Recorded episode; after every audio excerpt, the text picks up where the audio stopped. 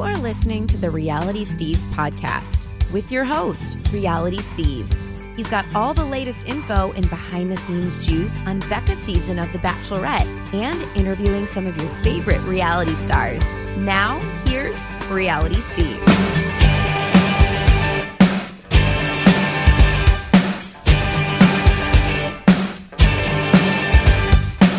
What's up, everyone? Welcome to podcast number 69. I am your host, Reality Steve. Good show for you this week. We are finally moving on from Ari's season and already beginning our look into Becca's season, which will begin filming tonight or tomorrow night. Uh, we're recording this on a Monday, so you'll know by my Twitter account today or tomorrow uh, whether or not the season starts filming. I, I believe it's tomorrow night, but we'll see. Anyway, uh, I've given you 10 of the guys that I posted uh, yesterday, so check those out if you'd like. 10 guys on Becca's season. Please rate, subscribe, and review an Apple Podcast as it's becoming a huge help to the podcast with our advertisers. Certainly helps with the rankings in the TV and film category. So you've been doing a good job on that. I really appreciate it and uh, keep it up. Let's get to our guest. She is a columnist for the LA Times. She recently completed a book that was released last week called Bachelor Nation Inside the World of America's Favorite Guilty Pleasure. It's Amy Kaufman. Amy, how are you? Good. Steve's in the book. Yes, I am. Pages 257 and 260 for anybody that's uh, counting. Uh, if anyone wants to just skip ahead to yeah, and the book is 265 pages. So I'm I'm you saved the best for last basically is what you did. um it's weird it's weird because when I when you talked to me about this book, this was, and it wasn't until I looked in the index because you list everybody you talked to, when you talked to them, how you spoke to them, whether it was by email, by phone, by Skype. I didn't realize we had spoken in August of 16. I mean, you've wow. been working on this book for a long, long time. So, before we get into that, tell everyone a little bit about your background and, and basically what inspired you to write this particular book. Sure. Um, so yeah, like you said, I work at the LA Times. I write about like movies and actors and trends in the industry and stuff. Um, and that does not include TV most of the time. Um, but I just have loved the show forever and, um, you know, covered it for the LA Times, um, like recapping it.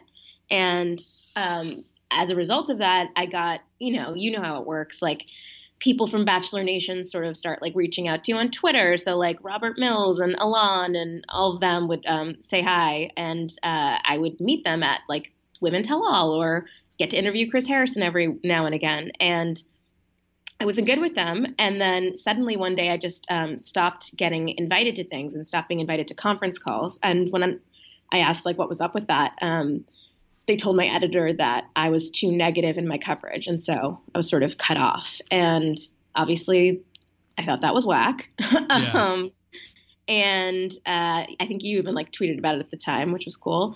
And then like I just kept watching it as a fan with my friends and inviting, you know, thirsty batch people over to watch with us and grill them about the show. And that was really like where I was like, wow, they have some crazy stories. And these people are generally pretty open. I wonder if I could get enough to talk to me for a book. Well, there's one thing about that particular uh, that women tell all appearance that we're going to get to uh, a little bit later on because it's actually a pretty interesting story. But um, I mean, when you started out doing this, actually, just in general, you kind of something that I read about you is that you grew up on the East Coast, right? Boston area, correct? Yeah, Boston. Okay, so you're you grew up very much into celebrities and movies and whatnot. You had the pictures all over your wall, and you did the I want to move to LA one day and be famous. I want to be an actress. And you went to college at USC. You aspired to be an actress, and then you just didn't want to do that anymore. And you're just like, okay, well, I'm just going to cover them now instead of being one right? Steve, your research is on point. Yeah, I'm trying. I like it. Yeah, that's that's true. So you didn't what what stopped you from being an actress? You just didn't like it? It was too much work or it was just the whole LA grind of god, so many no's and, you know, it's just it's not kind of it's not for everybody, put it that way. Yeah, exactly. I mean, you know, living growing up on the East Coast, um, I think your idea of like what it actually takes to be an actress is maybe not so realistic. And I went to USC and I was in the theater program there. And a lot, you know, I felt like a lot of the kids uh, in the program already. Wait, sorry, Steve. Important update that I know you will be. I know you will care about. Just got a G chat that Ashley, I, and Kevin broke up. Literally, you know what's funny? It's funny you say this um, because I got an email this morning that said the same exact thing. Yeah. But it was one of those, well, okay, I have to do a little search on this. And I just haven't gotten around to it because I knew that they were nothing anyway to begin with. But that is very funny. So as we're recording this, I have, I mean, do you, are you, what's your plan going forward with this? Do you want to tweet this out? Do you want me to tweet this out? No, no, I this don't don't. That's like a, fr- a fellow reporter friend, so I'm not gonna. I don't know where she saw that. Is it is it online? I I haven't. I mean, as of before we started this, I hadn't seen anything yet, but nothing would surprise me when it comes yeah. to that. No. Um, I guess we'll have to look it up after this. I'm not gonna. I'm not yeah. gonna. Okay. Well, the thing is, we're Wait, recording. You, you, so you had no belief in them at all? No, no. No, it wasn't anything. It was more about, and I'm sure you've heard this within the franchise. A lot of these people date other people strictly for their Instagram followers. They're just after more. And yeah. Kevin had his eyes on Instagram followers, and he went after the one girl that was quote unquote no, the most popular that's so one. Sad. Yeah. Unfortunately, Kevin is the, and I'm not saying that probably a piece of, you know, uh, Ashley didn't see that as well in Kevin. Is that okay? We can become this quote unquote couple post show that's gonna you know, and they made the media rounds all when winter games ended, but geez, I mean, two weeks you last? I mean, I mean, granted, I mean, filmed in December, so yeah, I mean, they've been seeing each right. other since December, months, yeah. but really, gosh, couldn't even. Couldn't Do you think he has a batch bachelor potential? Um, maybe Bachelor Canada. I think if if he's definitely still single by Paradise, I guarantee they'll put him on Paradise without oh, a doubt. Thousand, yeah. Yeah. Would Ashley go back on Paradise? I, no, she's I'd be wouldn't. surprised if she did. Yeah. I really would be surprised. I hope she doesn't. Um, but this is interesting because we're recording this on a Monday. By Thursday, when or Wednesday, when people actually hear this, um, there might be something already out there, or I got confirmation and I tweeted it out, or maybe Ashley addresses it. I don't know. Uh, so this is going to be interesting. The difference between you and I and our reporting is like you get to the bottom of those kind of details, and I don't really do that as much. So I like read you to find out the details about that stuff. That's great that we have uh, breaking news uh, while we're recording this. That's interesting. So okay, uh, wherever we were, um, Yeah, being an actress. boring- back to my boring actor story. Basically, like I got to LA, everyone at, at USC seemed like they already kind of like knew what it would take. Like they had agents or headshots or like you know. I just felt like, oh wow, I don't look like these people, and this is going to be a lot of rejection, like you were saying, and, and harder than I than I realized. And also, like, I don't know if you've ever had anything. I was always much better at writing, but I wanted to be an actress, and like I was, but I was much naturally better at writing, and so I was like, maybe I should just Stick to just writing. do it right. Uh, and that's sort of what happened. I sometimes am like, I should have given it a shot, but What did you someday. after you graduated SC and whatnot? What were you doing before LA Times, or did you just go straight from graduation to? Were you interning while you were in college at the LA Times? Because obviously that's a big paper to write for.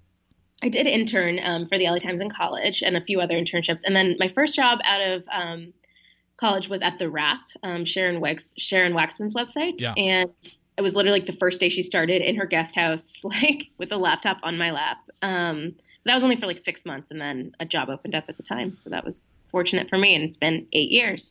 So you've watched the show for a while, and I'm sure you've heard all the stories over the years. You obviously heard a lot while doing research for this book, but what's one of the more surprising things that you learned when doing research for this book? I mean, everyone has been asking me that, and I don't like.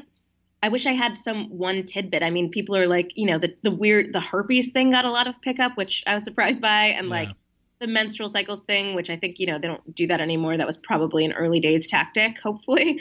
Um, but I think it just the whole thing gave me a better understanding of why these people act the way they do because sitting on my couch i was like these are not people i know. Like no one i know would act this insane you know? In a like say i love you after four seconds or agree to get engaged or act so over the top to like fulfill a character arc. I mean But then when I got an understanding of like just how isolated you are and just how much the producers get into your head, I was like, oh yeah, I would be fucked if I was in this situation, like a thousand percent.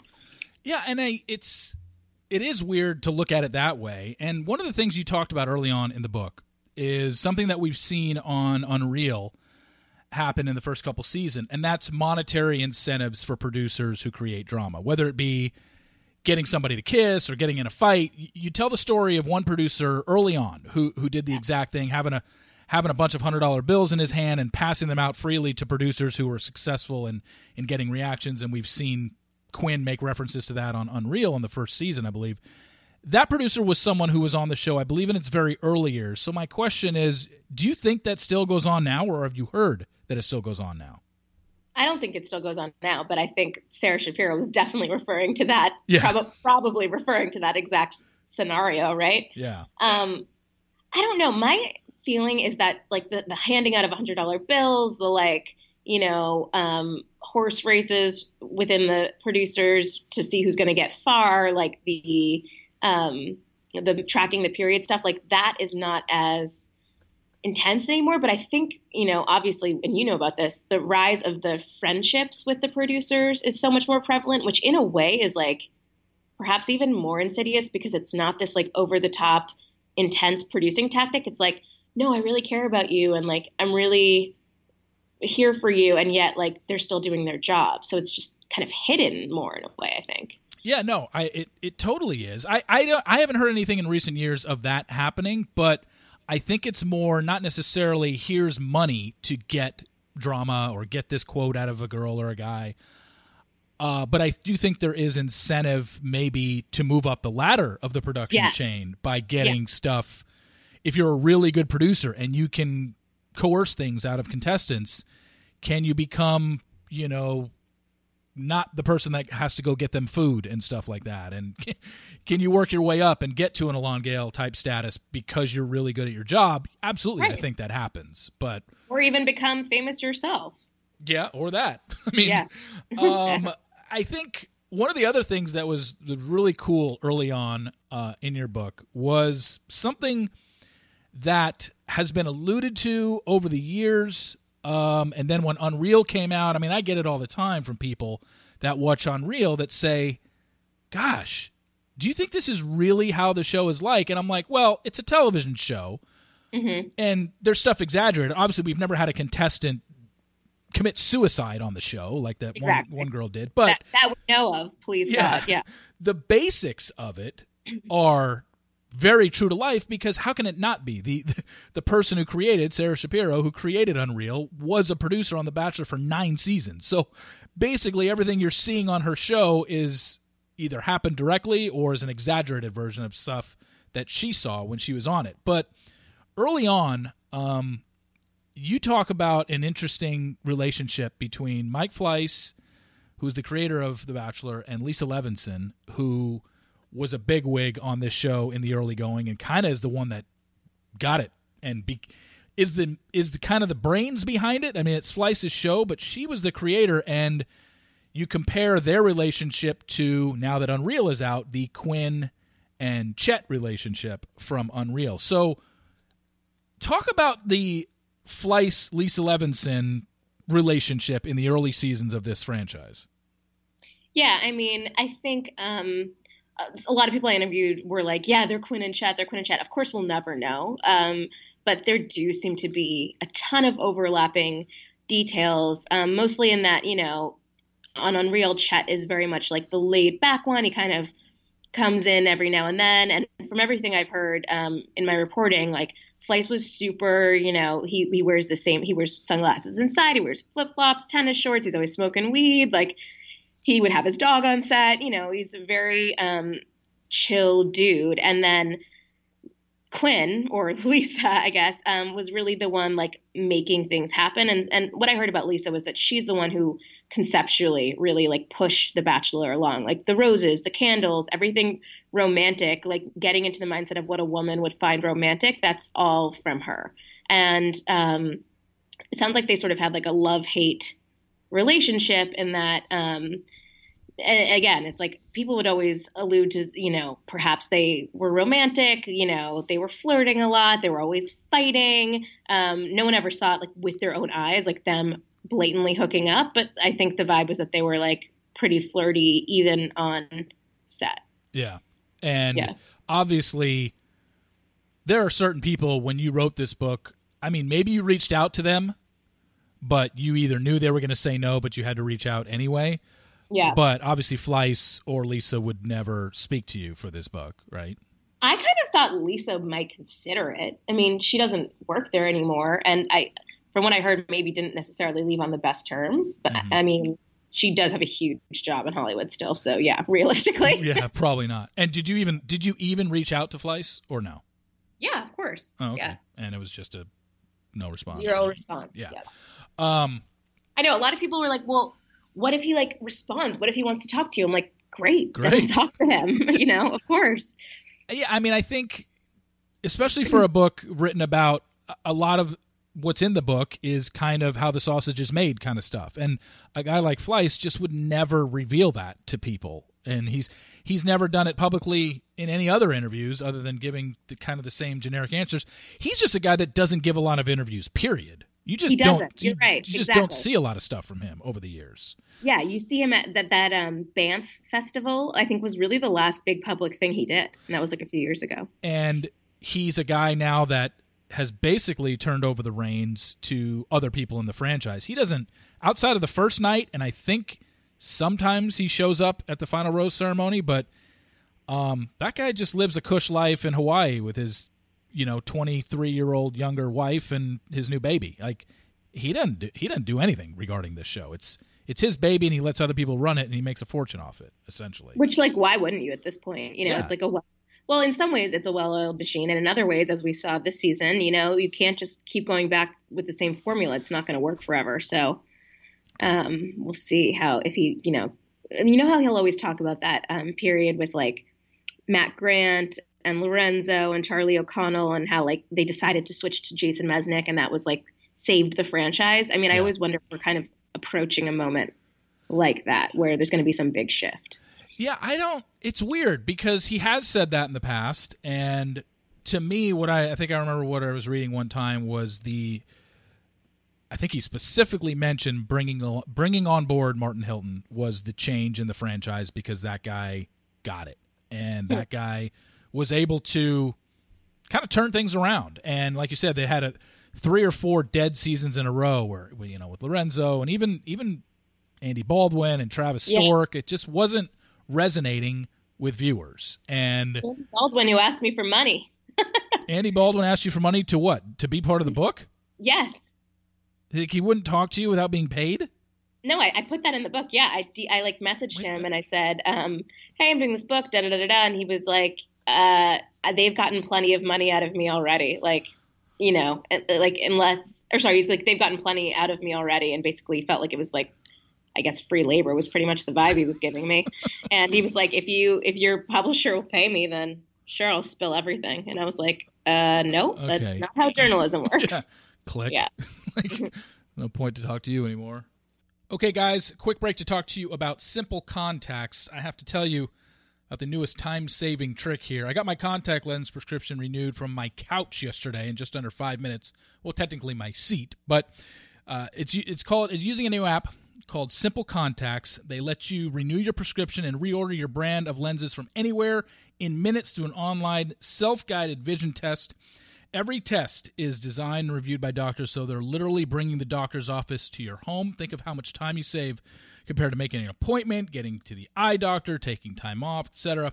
Better yet, contact lens prices are unbeatable. The vision test is only $20 and shipping is free. But a reminder just remember, this is not a replacement for your periodic full eye health exam. It's not a replacement for your full eye health exam.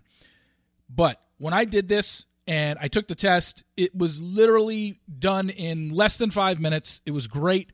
It's very simple to do, very easy to use. I suggest you go check it out. Simple Contacts. Best of all, my listeners get $30 off their first Simple Contacts order. Just go to simplecontacts.com slash Steve to enter the code Steve at checkout. Again, that's simplecontacts.com slash Steve. or just enter code STEVE at checkout for $30 off your contacts. Also, want to talk to you again about Sunbasket. You're on the hunt for some healthy eating. Never mind the latest fad diet or what your favorite celebrity isn't eating today. Sunbasket helps you get healthy, delicious meals on the table every day. Sunbasket makes it easy and convenient to cook healthy, delicious meals at home no matter how much experience you have in the kitchen. And as you know me, I have none. Just go to the Sunbasket app and pick from 18 weekly recipes like the Thai turkey lettuce cups. I don't know if you know this, but I've always been a lettuce cup slash lettuce wrap kind of guy. PF Chang's chicken lettuce wraps, like one of my all time favorites. This is even healthier. There are paleo, gluten free, lean and clean, vegan, Mediterranean, family options, and more. Plus, Sunbasket works with the best farms and suppliers to bring you fresh organic produce and responsibly raised meats and seafood. And the best part, it's quick and easy. With Sunbasket, everything is delivered with 30 minute recipes ready to whip up anytime.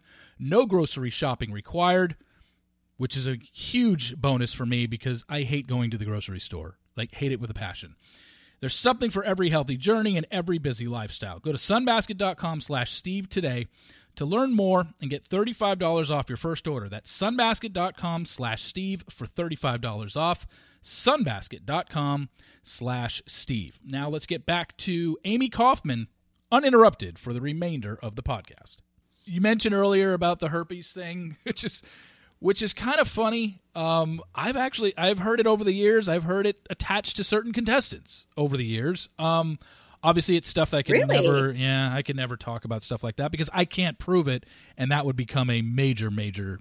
You know what is it? Slander, libel. If I said something like that, like, "Oh, I heard this about this contestant," like, yeah, I'd be.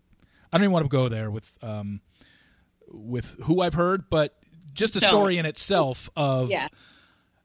Um, everybody has to go through medical to get cleared to come on this show. And sometimes casting will call somebody back and say, go see your doctor, which is hilarious to me. like they won't Yeah. even tell them what your condition is. They'll just say, look, um, we can't bring you on the show, but you should probably go check your doc, go check with your doctor. I, I mean, when you heard that, um, I can't remember which was the producer who told you that. That It was Ben Ben Hatta, who's like um who was started as Fleiss's assistant. I mean, I think he was kind of saying it as like, oh damn, like he was in his early twenties and this was his introduction to, you know, the realities of like the dating world of like a lot of people have STDs. Okay. Like, you know. yeah. Um but I agree with you. Like what a brutal way to find out um that you that you have herpes. Like not only can you not be on the batch, but you have herpes. Rough. Yeah, no, that's uh, that's a double whammy. Um, Yeah. Or is it? yeah. Maybe one of those is good news. I think- ultimately. I think one of the things that you did that I really liked in the book was you you you were able to get a hold of a of a contract, um, which is just funny. I've had one. I have one from I think 06, so it was a What? long I, time ago. Come on. I know you must have one. No, I don't have a recent one. I like Huh. I don't think. Um, no, I've I have I have an old old one, and I want to say it's from 06, long time ago. And you put the direct quote in your book, and I want to read it because it's so funny. Um, this this contract specifically says this. I mean, it's long. It's 23 pages of basically you're turning your life over to these people for a full year. But one of the things it says is I understand, acknowledge, and agree that producer may use or reveal personal information which may be embarrassing, unfavorable, shocking, humiliating, disparaging, and or derogatory, may subject me to public ridicule and or condemnation, and may portray me in a false light. Which is just um it brings up the question and you brought it up I think rhetorically in your book quite a few times was why do people even do this show? I know. What's the best thing that you've ever gotten out of that question?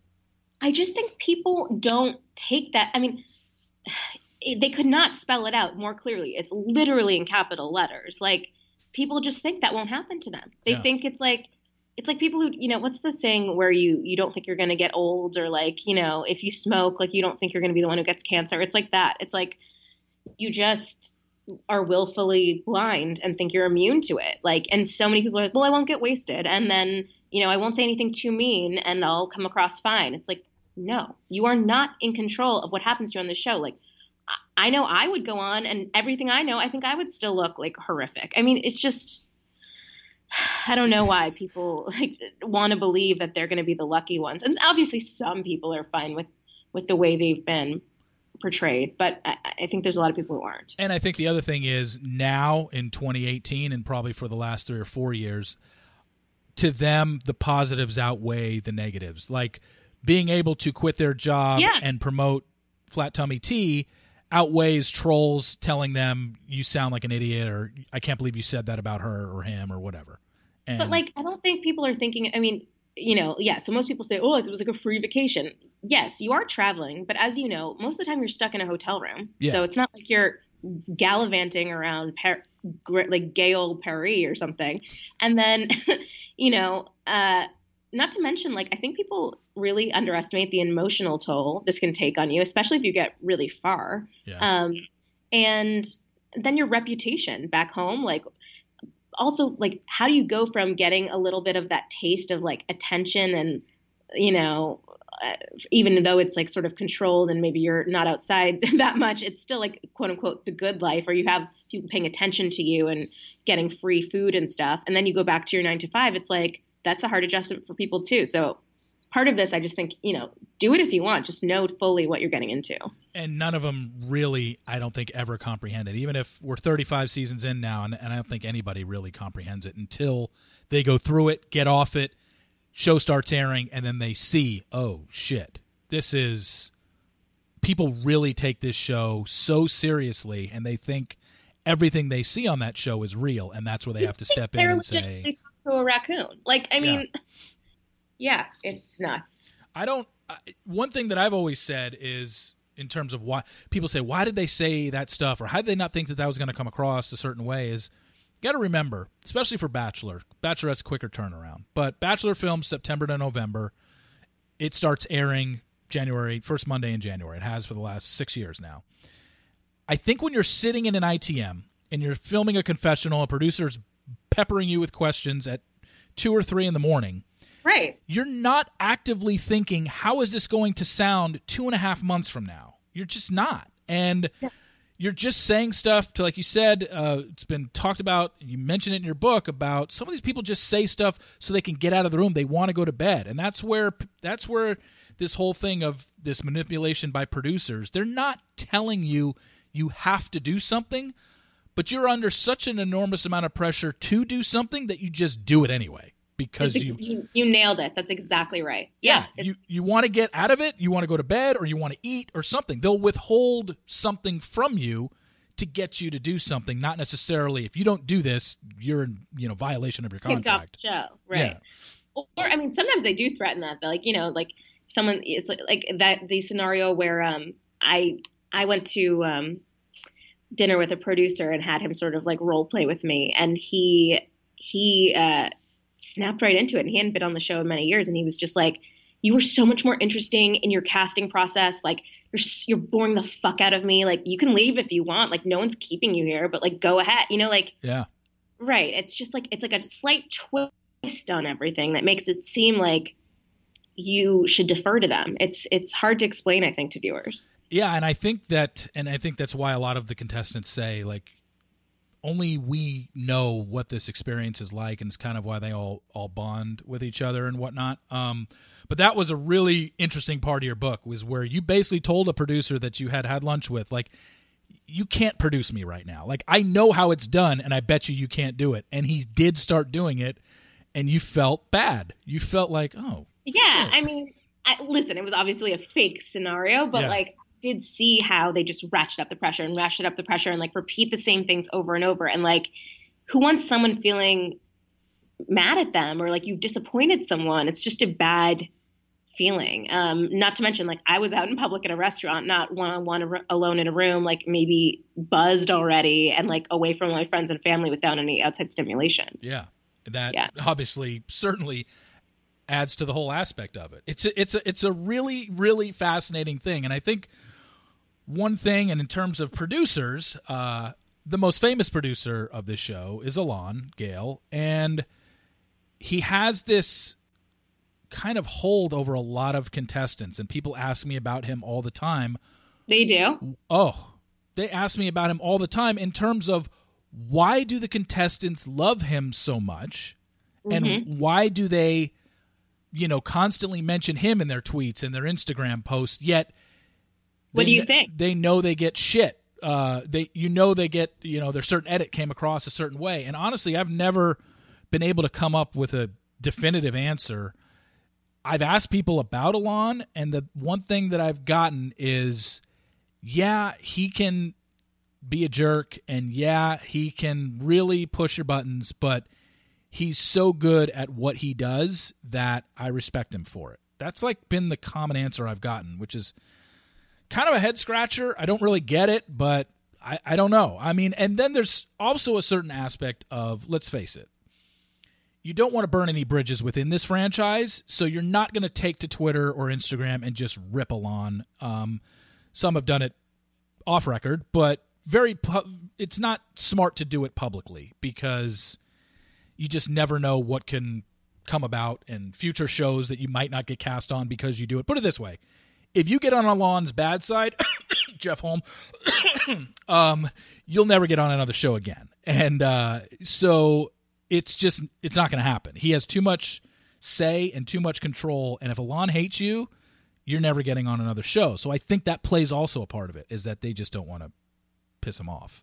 Um, Yeah, I mean, in, not even just him, all the producers. Like in promoting the book, it's been really interesting because I will have people who will even do interviews with me, like for the LA Times or for the book, who since um, you know when I've had bookstore events or parties or whatever, don't want to like be publicly associated with me. Like God forbid anyone see them because they need to potentially be on a show yeah. down a franchise show and it's it's so odd because it's like you know they just have this they have to walk this very delicate tightrope of um feeling like they have their own i don't know like you're you're still in control of you're your own person and yet you also want to please them i don't it's i don't know these people get in a weird mindset Well, well, trust me, I deal with the same thing with podcast guests. I know there are certain people that won't come on my podcast because of how my name is associated with this show.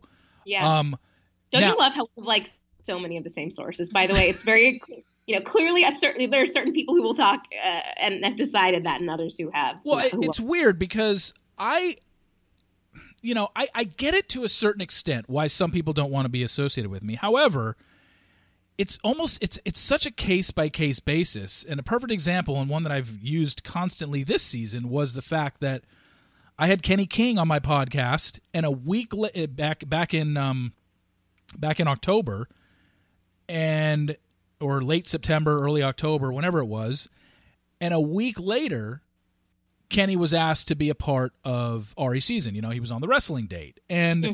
so it's like, yeah, obviously Kenny, they obviously didn't care enough to. He had just spoken to me a week later. And when I did that interview, at no point during that conversation, whether it was before the podcast when we were talking and setting things up, whether it was during the podcast, whether it was post podcast where we shared a couple text messages, at no point did that guy ever say, Oh, hey, by the way, I'm going on the show next week. Like, he never told Yeah. me. And so obviously they didn't care, but have there been other instances where they did care that somebody came on the podcast? Yeah, and so I've never understood I mean, that it's with like them. nice to it's nice to talk to you about this because I think you and I are sort of in the same boat. Like, especially you know, I've been doing a lot of Bachelor podcasts, and you know, like the Ringer podcast, they'll have like Rob Mills on and Chris Harrison, and then it's like me the next week. But I don't, and I have a lot of friends who cover The Bachelor and who I watch with every week, who go and go to tapings and come back and you know talk to me about it, and like I'm the outsider. Like I feel, you know, like no one really understands what it's like to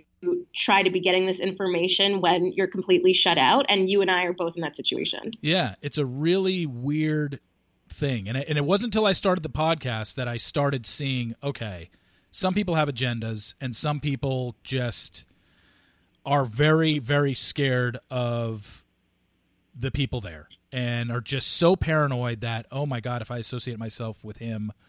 It's why it's why a lot of my podcast guests are people from three four five seasons ago. People that are just so far removed from it they don't care. The Deanna Pappas is you know Prince Lorenzo uh, Sadie um, I'm just reeling some, some people off the top of my head. Just people from four or five seasons ago, where nothing they they don't plan on going on another show again, so it doesn't matter, you know, what they say. Uh, they're still sometimes kind of guarded about stuff that happens behind the scenes, but they're more than willing to talk about their experience, and it's it's certainly interesting um, because it is tougher to get people that want to still do stuff within the franchise on the podcast because they feel like if I go on with him, the show's going to hate me, and I can't, and I, I don't want to ruin that. You know. So this is another question. Like, do you think that you know a lot of people have been saying to me like, "Oh, well, The Bachelor should love that you wrote this book. Like, all all publicity is good publicity." And I hear that same thing about you. Like, yeah. especially with this season, like, "Oh, they should be grateful to Steve because his spoilers help people tune in for the finale." Like, do you think that there's any truth to those kind of comments? I do. I think there's some truth to it because I've been told off record that certain producers have said we don't care what that guy does. It's good publicity for us. Um, but they'll just publicly never acknowledge it, which I think is funny because, and you brought up the ringer. You know, I've been on Juliet's podcast at least five or six times. She's been on mine twice. Mm-hmm. But like you said, and then the next week she'll she's had Chris Harrison on. She's had Robert Mills on a few times, and Juliet has had an hour conversation with me, and she, we talk about how the spoilers and how it affects the show and viewing and all this stuff. And then she has Robert Mills on, and at, at, and at no point has she ever brought up my name to Robert Mills, which I find interesting. But I also know that I guarantee Robert said, I'm not talking about that guy, so don't even bring it up. I said, that's so funny. The other day, my friend had an interview with someone who was associated with the show, and she, she was like, What should I ask? I was like, Ask about my book, see what they say. And it's like, No, no one's going to do that. yeah. And that's what I'm saying. They're, they're just not, they can't publicly acknowledge me because what, what are they gonna, like, what are they going to say? You know, other journalists to it's a hard game to play. You know, they see what happens when you take one misstep, you get completely cut out, and who wants to be in that situation? You know, but you also don't want to be kissing ass. It's like, it's weird. It's weird for me because I'm a guy that from the second I started my blog and started spoiling, I've been a guy on the outside. You were a girl that was covering the show, was writing for the LA Times, was getting invited to the tell all shows and the After the Final Roses. So it certainly was different for you than it was it's than it, it's always been for me because at some point you did have a relationship with the show. Um, but yeah, it is weird because there's what are they going to say about me? They can't if if if Juliet were to bring Robert my name up to Robert Mills in an interview, what's he going to say? Like, oh, that guy doesn't know what he's talking about. Well, obviously that's not the case, and they're not going to say, oh yeah, no, that guy he's a thorn in our side. He gets us every year. Like they're not going to say that either. So I think they just tell people. Why not? I mean, Why don't you think you'd say that? Because I don't think they want to admit defeat. I don't think they want to admit that. Well, I don't know it's defeat. In a way, it's like beneficial for both of you, is my view of it. But I think if a, if a producer or an executive of this show says, "Yeah, that guy's really good. Go to his site. He gets us every season. He'll know everything before the season starts." They're going to be like, "Wait a second, right? Why?" So they don't want to promote it because they're. I mean, trust me, and people have a hard time believing this, but I'm telling you, there's way more people that don't know about me slash the spoilers slash all this stuff that happens off the air from outside of Monday nights from 7 to 9 Central Time. Like, people just don't. There's the diehards that go on and follow everything. And once I release all these contestants, immediately start following them on Instagram and know every single move that they do. Like, it's. But that's such a small minority of the franchise. Do. That's, yeah. Does it get out now a lot more? Yes. Like the second I posted that Becca was the winner back on November 30th, any Instagram post that she posted. It could it could be her walking around Minnesota. You go and read the comments. It was like, "Oh my god, so happy for you and Ari." So yeah, it's it's. it's I have to say, like, I'm kind of. I have a weird feeling about what you do because on one hand, I like obviously I clearly respect the reporting and, and the digging you do, but I'm annoyed about the spoiler enterprise because like yes, you can spoil it, but now the way that news works with all the aggregation, like it annoys me that there's no way for me to avoid spoilers if I want to. Like but the fact that everyone had picked your scoop up and then went to Us Weekly and then everyone picked that up, it's like, I, I, how do you get through a season unspoiled anymore? You can't. It's almost impossible. You literally have to stay off the internet. Oh, and by the way, even then, like in the store.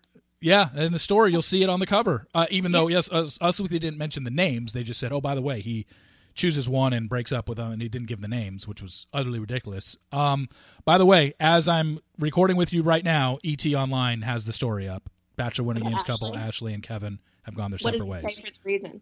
Um, let me click on the story here. Um, I just retweeted it. Someone sent it to me. Bachelor Winter Games couple Ashley Iaconetti and uh, Kevin Wendt break up exclusive. Um, fan favorite Ashley has confirmed to ET that her and her boyfriend Kevin Wendt have split. Were declared the winner. ET first learned of the split through a source who told us there are no hard feelings. It was simply difficult to make a new relationship work long distance. Okay, did you not know that going in? Come on now. All right, I so mean- enjoy be enjoy paradise, Kevin, because that's where you're headed, and that's where he's. That's it was his whole goal out of this anyway. You're so jaded. you, I, can I ask you, like, I love I'm just kind of interviewing you, but like, I don't care. I- I mean, make it more of a conversation. We don't need to ask any more questions. yeah, I mean, I feel like you get really mad at some of these dudes, and I'm just like, you need to take a breath. Like, why do you care? like, you know, like Ari and stuff. Like, reel it in, Steve. well, my thing with Ari had nothing to do with him changing his mind. I don't care if he changes his mind. I think the way he handled it was was pretty shitty. Um, I don't think that. I think every.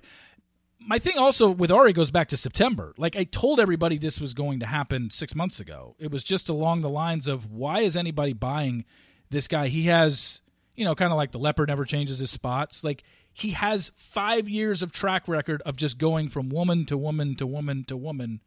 What makes me think that Becca was going to be the woman he's going to be with for the rest of his life? And really, all I was doing was pointing it out because at this point, you know, as a reporter, I, I could I just say something and throw it out there in the wind and let it go? Yeah, but it's going to be like, okay, well, what do you have to back that up? Well, here's this, this, this, this, and this. And so with Ari, there was a lot more because there was five years ago when I did a pretty bi- a big expose on him because I had so many people come forward. Um, but if it's just a random guy that's like, oh, this guy's going on for fame, it's just like, yeah, we kind of get that now. It's a it's a given. I've already got guys that are on Becca's season that I know aren't there for the right reasons, but I'm not going to do an expose on them because it's pretty just standard. Like I think people know now and accept it at this point. It's like, yeah, people just go on because they want to gain followers and want to make money post show or want to go on another show and hook up with somebody else. So But do you ever think, like, I mean, you, Amanda and Josh Murray, like, I feel like you get so deep mm. in this, and I'm just like, dude, But the problem is they came to me and I was I, could I say okay, in one on one hand could I say I want no part of this? Sure. But that's what I would have done. but, but with the Amanda and Josh thing and Josh's mom, like they were all coming to me because there were so many stories floating out and I figured, okay, um I'll I'll navigate this. I'll I'll be a mediator here and I'll I'll do this uh for this particular instance. And then I did and I got shit for it. So it's like, okay, well, I've kind of removed myself publicly because um it doesn't happen very often. A lot of the stuff I do does go on behind the scenes that I don't even share. And I can't tell you how many times people have come to me asking for information or asking for help. I give them the help and then they don't listen to it. Like it just so yeah, there's a part of me that's like, I'm done giving help. I don't care. I don't care if you want to get involved with somebody when I have the actual I, I can't get into it, but essentially, um it's people that have come to me and I- said, Can I get some can I can I get some help with some things? What? Are you saying advice, PR, information? all those combined. They will come to me. Uh, sometimes it's to find out information about another contestant that they might be interested in. And they want to know because they know I know a lot of stuff. What have you heard about Oh, so and so? They're, they're using you as like a PI. Well, what have you heard about so and so? Not not necessarily go find stuff on him. It's like or go find stuff on her. It's like, "Hey, what do you know about this person?" Because I'm kind of interested. He he or she slid into my DMs. I'm kind of interested about this person. What do you know? And then I tell them, and it's usually somewhat, you know, I- I don't relay all the good stuff. I relay, hey, because basically they're asking what negative things do you have on this person, and I tell them, and then they're like, okay. And then the next thing I see, they're like dating, like, or they're they're publicly uh, flirting on Instagram or Twitter. I'm like, why did it, why'd you even come to me if you're not going to listen to what I have to say when I'm pretty good at this and I've gotten a lot of dirt on a lot of people because people like to tell me stuff. It's really weird. I it's Yeah, that's I'm one of those fascinated by it. Where like people don't, um, people don't, people like, why, well, why would people have talked to you for this book? And I, it's like, this, well, why would people, like, I, when you had to stop soliciting people yourself, Yeah. um, due to due to Warner Brothers and stuff, like, I think people think, oh, well, no one would just voluntarily tell you stuff on their own. It's like, yeah, people, you don't understand the desire people have to share stuff or feel like they were the whistleblower or whatever. It's like it, it's crazy, but everyone feels it. If I ever, I mean, I know, trust me, people have told me to write a book for the longest time, and I'm like, well, you got to understand something. I think the book that people want me to write is one of these days I'm just going to expose every source that I ever had. And I'm just like, I'm not going to do that. I don't care if the show's off the air for five or 10 years. I don't plan on ever writing a book and saying, okay, this season, this Well, is would how I knew the ending. Because you like, if you promise someone that would be incredibly unethical to reveal your sources. Yeah. And Yeah. but I know that a book that's what people would want to hear from me. But there are certain there are certain times where I have been able to reveal a source because it's just not like whatever. Like when I when I got the Nick Plane video and I always talk about this, which was just one of the more fascinating bits of information I've ever gotten. Um do you remember the Nick Plane video? Of course. I was just talking to him about it the other day. Yeah, and I'm sure Nick thinks that I planted someone on that plane or I'm sure he thinks that I was No, I think it was just it had a, it was like devastating for him, not because you did it, but who you know the just fact the that fact it that it got out there. came out. Yeah, and it's him, you know, kind of bad mouthing Josh and Andi at the same time. Um, yeah, I mean, something like that, I could I could freely admit that that came to me from a girl that I dated five years ago, and, or five years before Who that, just happened to be on that plane. That's who lucky. happened to be on a flight and was happened to be sitting right behind Nick, and it's a girl that it's just such a funny story. It's a girl that hadn't watched the show in a long time. She knew what I did. Um, but she heard buzzwords when Nick was on the fur uh, when when when he was on the phone. She heard words like "final rose" and the ceremony and stuff like that. So she goes, "I heard it. I went to my phone." She goes, "I hadn't been on your site in probably a couple of years. I went on your site. I saw your contestants that you listed for Andi season, and I realized, oh, this guy must have been in the final two because he's here on Steve's site. Like It sounds like someone who would date you because she's like obviously a little bit of a slip. Well, it was just I, it was so it was so weird because I literally it's not like we had kept in touch for those 5 years. This is a girl that I asked after the fact. I said, "Hey, if I didn't have if your num if my number was not in your phone at that time, would you have emailed me once your plane landed and told me what you heard?" She goes, "Probably not." She goes, "It was just that it was readily there right then. I still had your number and just decided to text you before we before we took off." And I was like, "Wow." And she goes, "Yeah, I probably wouldn't have. I probably wouldn't have emailed you because I just it wasn't that big of a deal to me. But to me, in my business, that was like the biggest thing I'd ever gotten. But to someone else, it's just like, oh, okay.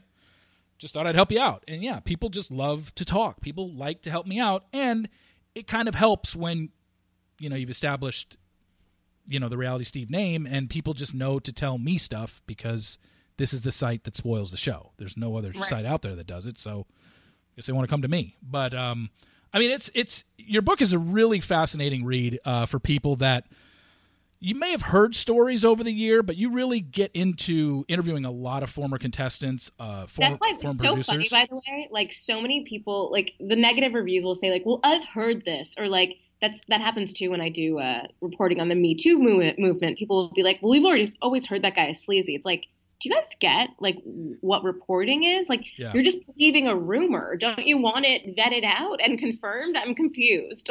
No, I know, and I Yeah. think I think you do a great job in the book. I just finished it over the weekend, and I was, and I really liked it. I mean, I really liked hearing the stories. I liked hearing, you know, yeah, there was a lot of stuff in here that I had heard over the years as well, but you're like the number. I would think you would know everything. Yeah. yeah, but there were a couple things in there that I was like, oh, okay, and I think the biggest one was I shocked reality Steve in some way. Oh Yeah. my I think one of the biggest ones was the Elan at the Women Tell All for Ben's season with Courtney.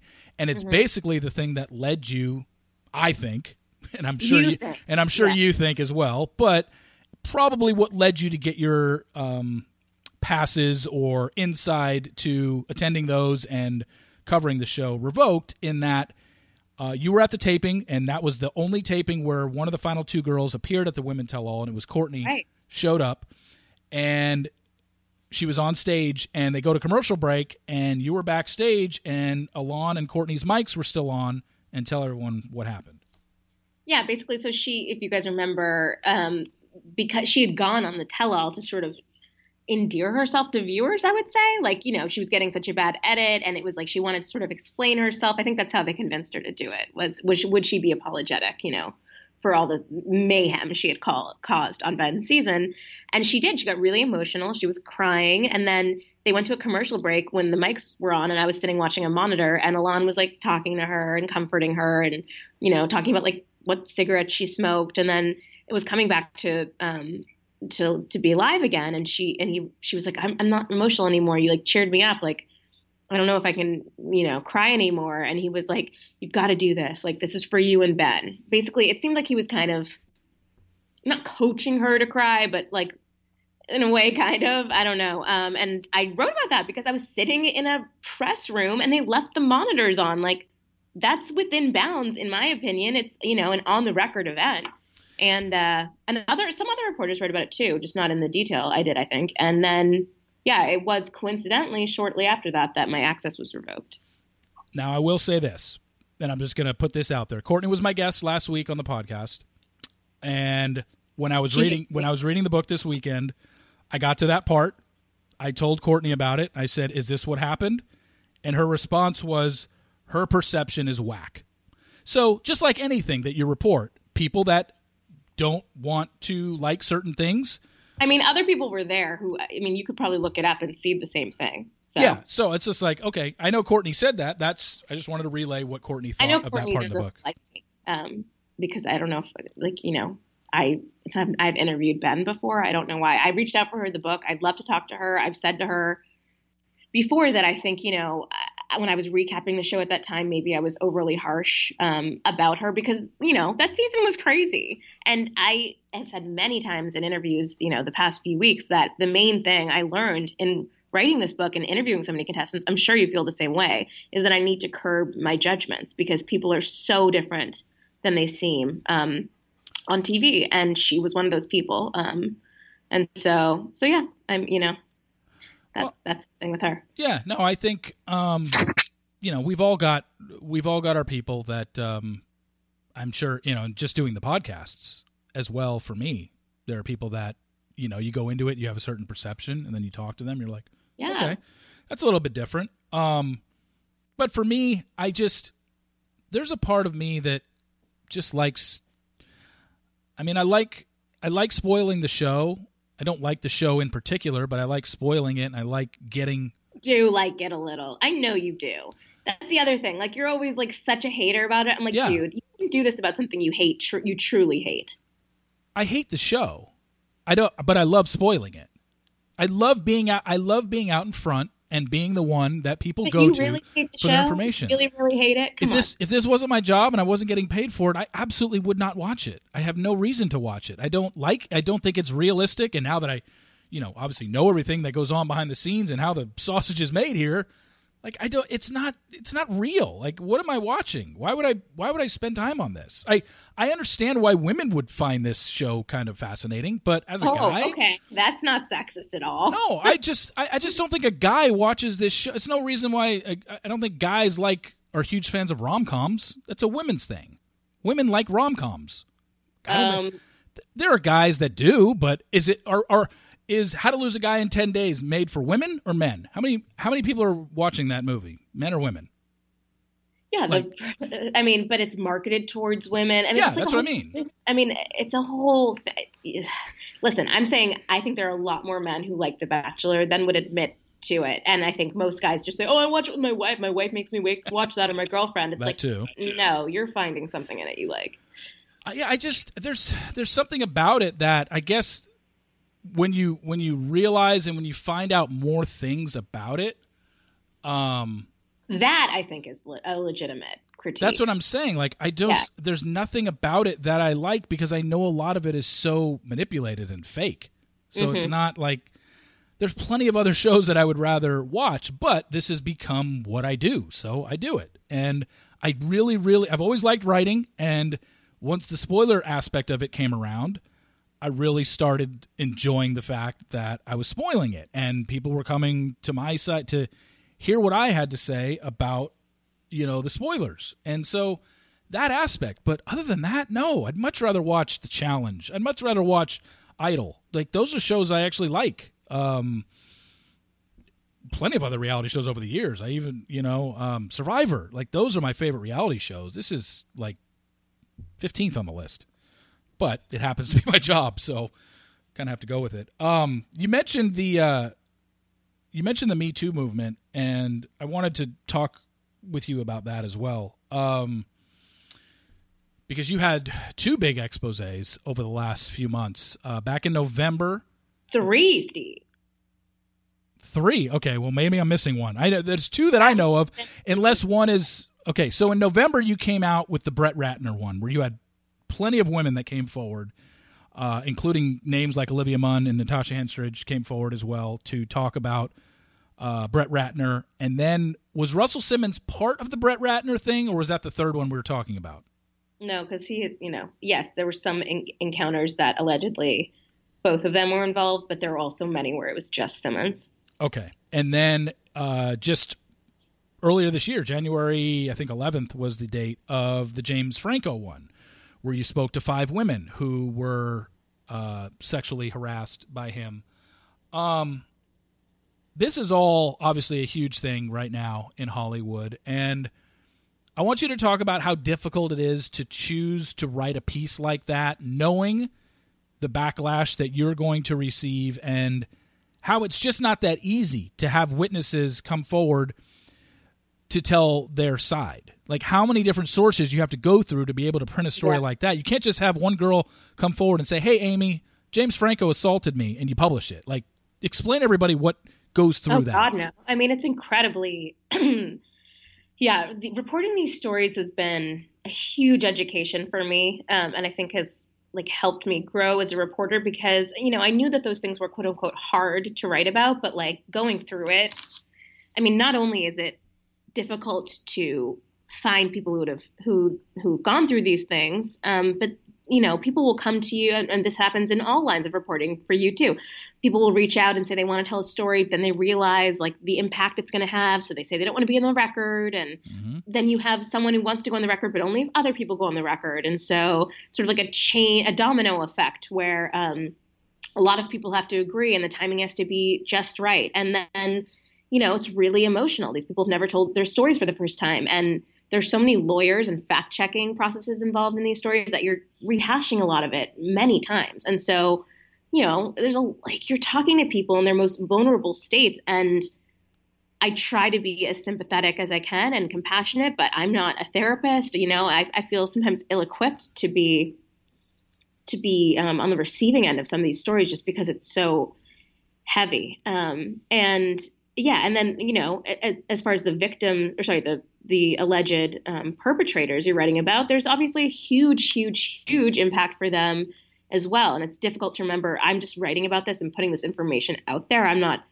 deciding what the quote unquote punishment should be or how this news should be received. It's just this is something we thought was newsworthy about a public figure, and that's why we decided to publish it. So, you know, you have to think about every person you're writing about uh, because all of these things have huge ramifications, you know? Well, and the people that the perpetrators that you're writing about, the Brett Ratners, the Russell Simmons, the James Francos, they obviously are more well known and are more popular than usually their victims are. Um, the people that are coming forward to tell stories about them. So obviously, there's going to be a ton of hate towards you because even though you have to stay neutral and you're just like, hey, I'm just reporting. I'm the middle person here. I'm just reporting what these women are telling me.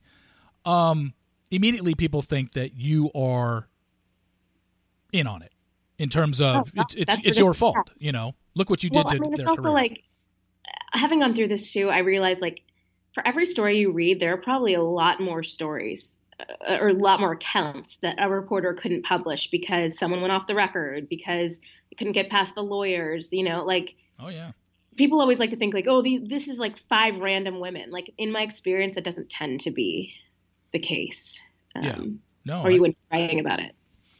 What is the what is your overall stock answer? Because this is obviously the Me Too movement is is huge right now, and it's talked about and talked about, and it just seems like every week we have a new story or a new accusation of somebody coming forward with something what is your overall stock answer that you give to people who say, why didn't these women come forward sooner? They're all just piling on now because of the Me Too movement. Uh, that you're fully ridiculous. I mean, yeah. I don't just that. everyone goes through these things in their own time. First of all, for whatever reason, now women are believed, but for so many for so many years they weren't, and so to come forward was just like a fruitless prospect. Like no one's going to believe them. They were going to be their name would be, you know, slandered, and like there was no benefit to it other than like harming your own reputation. Um, and uh, the other thing is, a lot of people love to say like, oh, they just want their 15 minutes. Like that's what like what other than maybe doing one television interview or something after you are a part of something like this, what kind of fame are you getting? Like, for the most part, people don't want to be associated as someone who was sexually harassed or assaulted. That's not exactly like a fun thing to claim. And so, I, you know, you're not getting, at least at the LA Times, you're certainly not getting paid for being a part of these stories. I just don't really see the upside for supposedly fabricating a story like that. Yeah, your 15 minutes is, hey, my 15 minutes is I was sexually assaulted. Like, why would somebody want that as their quote unquote 15 minutes of fame? It doesn't make any sense. Um, but like you said, people handle it in different ways. There's just no way to. You can't. There is. I, I guess there really is no stock answer of why does somebody wait one year? Why does somebody wait 10 years? Why does somebody wait 20 years to report it? Um, yeah, there is a movement going on right now where women who had this happen to them, whether it's Weinstein or whoever these people in the past, Kevin Spacey, um, there's there's everyone's got their reasons, and you would have to take it's a case by case basis once again where there there is no right answer. Um, people handle things in their own ways. I mean, when you were covering this, um, did you fear for your life at all? Were you ever threatened when you were doing this? I mean, I my like inclination when you say that is to laugh, but um, after I read all the stuff about the Mossad, former Mossad people and Harvey and everything, like I, sort of had a gut check, you know, reality check where I was like, okay, you know, yeah, once you write one of these stories, these people's lives and careers are severely impacted. And so it's not preposterous to think that they would see me as some sort of as responsible for that, um, rightly or wrongly. And so, I don't know. Um, I wasn't ever. I don't know. I'm scared to even talk about this. I wasn't legitimately scared, I guess, but I was like, I'd like watch my back, sort of. I mean, obviously, trolls have said something on Twitter, but have you been tweeted at like really bad things, or just been no, no, basic no. stuff like, you know, your reporting sucks or whatever? Yeah, I mean, just like mean things, but nothing to you know. I would always, if, if, the real threats like that, you you kind of like get the authorities involved. I think. Yeah. Okay. Well, uh, Amy, I know that uh, you're on a you're on a media tour right now, so we are we are we are short on time, but we got a good hour out of you, and I I know I'm going to have you on some point in the future where we can uh, where we have more time. We can dish more. I I'm yeah. glad we've uh, gotten to know one another and um, we yes. can be outsiders together. yes, we can. Yeah, we start our own club. we start our own little Bachelor Outsider Club. People that are hated by the Bachelor franchise. Um, but again, everybody who's Maybe listening, secretly loved. I don't know. Yeah, and that too. Um, but everybody's listening. the The book is called Bachelor Nation: Inside the World of America's Favorite Guilty Pleasure. Um, I'll have the link to it uh, on my site uh, today when this goes up, and you can purchase it from there. Uh, it's a really great read. I'm on pages 257 to 260, which is probably the best part of the book. So, um, okay, maybe not. Uh, anyway, thanks again, Amy, for coming on. I really appreciate it. Thanks, Steve. Talk to you soon. Bye.